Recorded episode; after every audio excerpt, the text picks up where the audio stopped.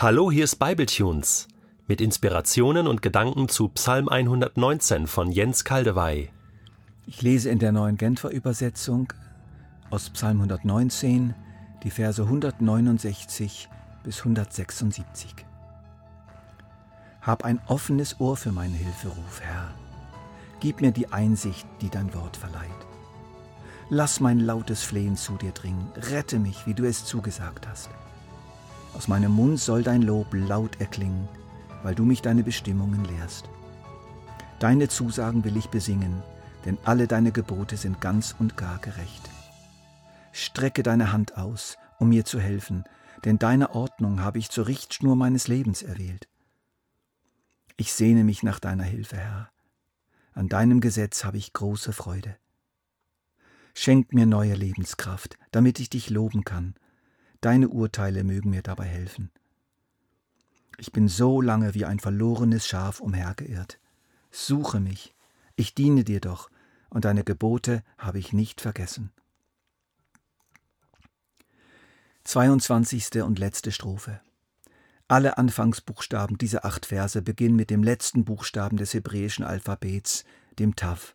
Das entspricht unserem T. Wo landet unser Beter in dieser Strophe? Er landet in der Demut und in der, dem Freimut. Das sind sozusagen die beiden Füße, auf die er fällt, so dass er nicht falsch aufschlägt. Das sind die beiden Füße, mit denen er weiterhin unterwegs sein wird. Demut und Freimut. Auf diesen beiden Füßen steht er, und ich meine, er steht gut und fest und läuft sicher. Der eine Fuß ist also die Demut.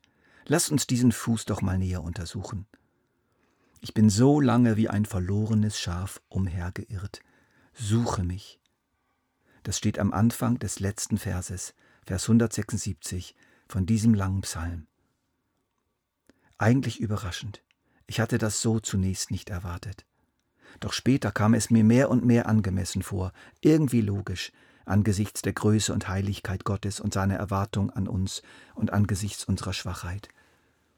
Ich bin so lange wie ein verlorenes Schaf umhergeirrt. Dass er sich in eben diesem Moment noch so empfindet, während des Betens, zeigt die anschließende Bitte, suche mich. So erlebt der Beter sein Leben. Er weiß, dass er ständig gesucht werden muss. Er weiß, dass er einen Hirten braucht, der sich ständig nach ihm umschaut. Er weiß, dass er ständig wieder herumstreunt und sich allzu schnell wieder von Gott entfernt. In Jesaja 53 steht, die Strafe lag auf ihm. Damit ist Jesus gemeint zu unserem Frieden und durch seine Striemung, Striemen ist uns Heilung geworden. Wir alle irrten umher wie Schafe, wir wandten uns ein jeder auf seinen Weg. Doch wer das anerkennt, wer demütig ist, für den gibt es einen großen Trost. Und das ist eine Geschichte, die Jesus erzählt hat. Die begeistert mich immer wieder. Zwei Männer gingen zum Tempel hinauf, um zu beten. Der eine war ein Pharisäer und der andere ein Zolleinnehmer. Der Pharisäer stellte sich selbstbewusst hin und betete Ich danke dir, Gott, dass ich nicht so bin wie die übrigen Menschen. Ich bin kein Räuber, kein Betrüger und kein Ehebrecher, und ich bin auch nicht wie jener Zolleinnehmer dort. Ich faste zwei Tage in der Woche und gebe den Zehnten von allen meinen Einkünften. Der Zolleinnehmer dagegen blieb in weitem Abstand stehen und wagte nicht einmal aufzublicken. Er schlug sich an die Brust und sagte, Gott, vergib mir sündigen Menschen meine Schuld. Ich sage euch, fuhr Jesus dann fort, der Zolleinnehmer war in Gottes Augen gerechtfertigt, als er nach Hause ging, der Pharisäer jedoch nicht. Denn jeder, der sich selbst erhöht, wird erniedrigt werden, aber wer sich selbst erniedrigt, wird erhöht werden.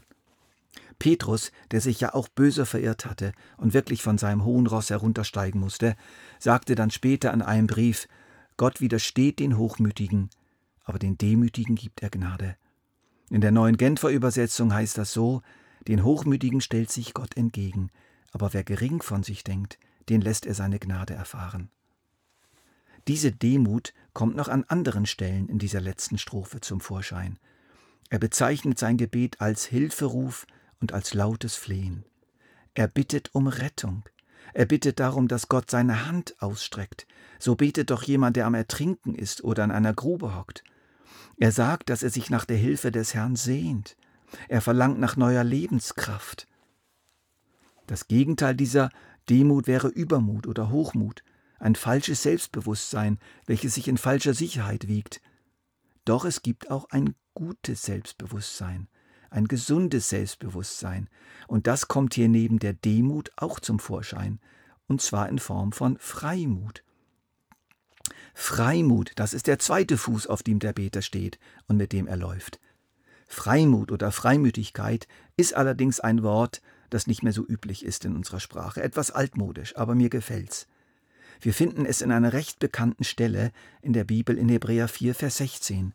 Lasst uns nun mit Freimütigkeit hinzutreten zum Thron der Gnade, damit wir Barmherzigkeit empfangen und Gnade finden zur rechtzeitigen Hilfe. In der neuen Genfer Übersetzung klingt das so: Wir wollen also voll Zuversicht vor den Thron unseres gnädigen Gottes treten. Freimut ist Zuversicht. Oder mehr, Freimut ist eine Mischung von Mut und Zuversicht und Vertrauen und heiliger Unverschämtheit und Kühnheit. Ich weiß, was ich will, ich weiß, von wem ich es bekommen kann, und ich setze mich dafür ein. Freimut ist übrigens auch auf eine schöne Art schlau. Sie zählt Gründe auf, sie plädiert, sie argumentiert, sie appelliert. Sie schmiert zwar kein Honig um den Bart, aber sie macht gute und glaubwürdige Komplimente, um Gunst zu gewinnen. Sie will überzeugen, und Gott mag das. Da gibt es diese schöne Geschichte der nichtjüdischen Mutter eines schwer dämonisch belasteten Mädchens.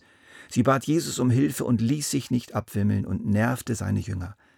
Jesus wies sie dann ab mit dem Hinweis, dass sie nicht zum Volk Gottes gehören würde, und sagte, Lass zuerst die Kinder satt werden. Es ist nicht recht, den Kindern das Brot wegzunehmen und es den Hunden vorzuwerfen. Worauf sie entgegnete, Herr, immerhin fressen die Hunde unter dem Tisch die Brotkrumen, die die Kinder fallen lassen. Da gab Jesus gerne, glaube ich, seinen Widerstand auf und gab ihr Recht.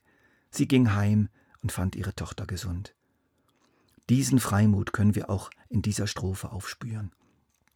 Der Beter argumentiert zum Beispiel damit, dass er laut betet, dass Gottes Wort doch Einsicht verleiht, dass Gott ihm doch die Rettung zugesagt hat, dass er Gottes Ordnung als Richtschnur seines Lebens gemacht hat, dass er sie nicht vergessen hat, dass er ihm doch dient, ja, dass er große Freude an seinem Gesetz hat. Das ist kein Übermut, das ist Wahrheit, das ist ja so. Die Demut des Beters wird also ergänzt durch seinen Freimut. Die beiden sind Geschwister, Demut und Freimut, und gemeinsam erreichen sie alles beim Vater. Ich glaube, vielen von uns täte eine größere Portion Freimut ganz gut. Wir sind allzu demütigt und allzu schuldbewusst und machen uns allzu klein und geben zu schnell auf im Gebet und lassen uns vom Verkläger der Brüder dem Teufel einreden, dass wir in unserem ärmlichen geistlichen Zustand von Gott nichts erwarten dürfen. Nein, mutig voran, lasst uns unverschämt sein, Gott gegenüber, als seine Kinder, die er lieb hat, die ihn aber auch lieb haben. Lass uns keine hinkenden Einbeiner sein, die zu demütig sind oder zu freimütig. Lasst uns mit beiden Füßen laufen. Ich finde, dass hier beim Abschluss des Psalms dieser große Sack der vielfältigen Aussagen über das Wort Gottes gut und fest zugebunden wird. Die Schnur hat zwei Enden, die jetzt erfasst werden und die man verknotet. Demut und Freimut. Du brauchst Gott, um mit und von seinem Wort wirklich zu leben. Du hast aber auch Gott. Er ist dein Partner und du seiner, und du darfst dich darauf berufen. Im nächsten und letzten Bible-Tunes zu Psalm 119 werden wir nochmals Rückschau halten in einer besonderen Weise auf unserem langen Weg durch diesen Psalm.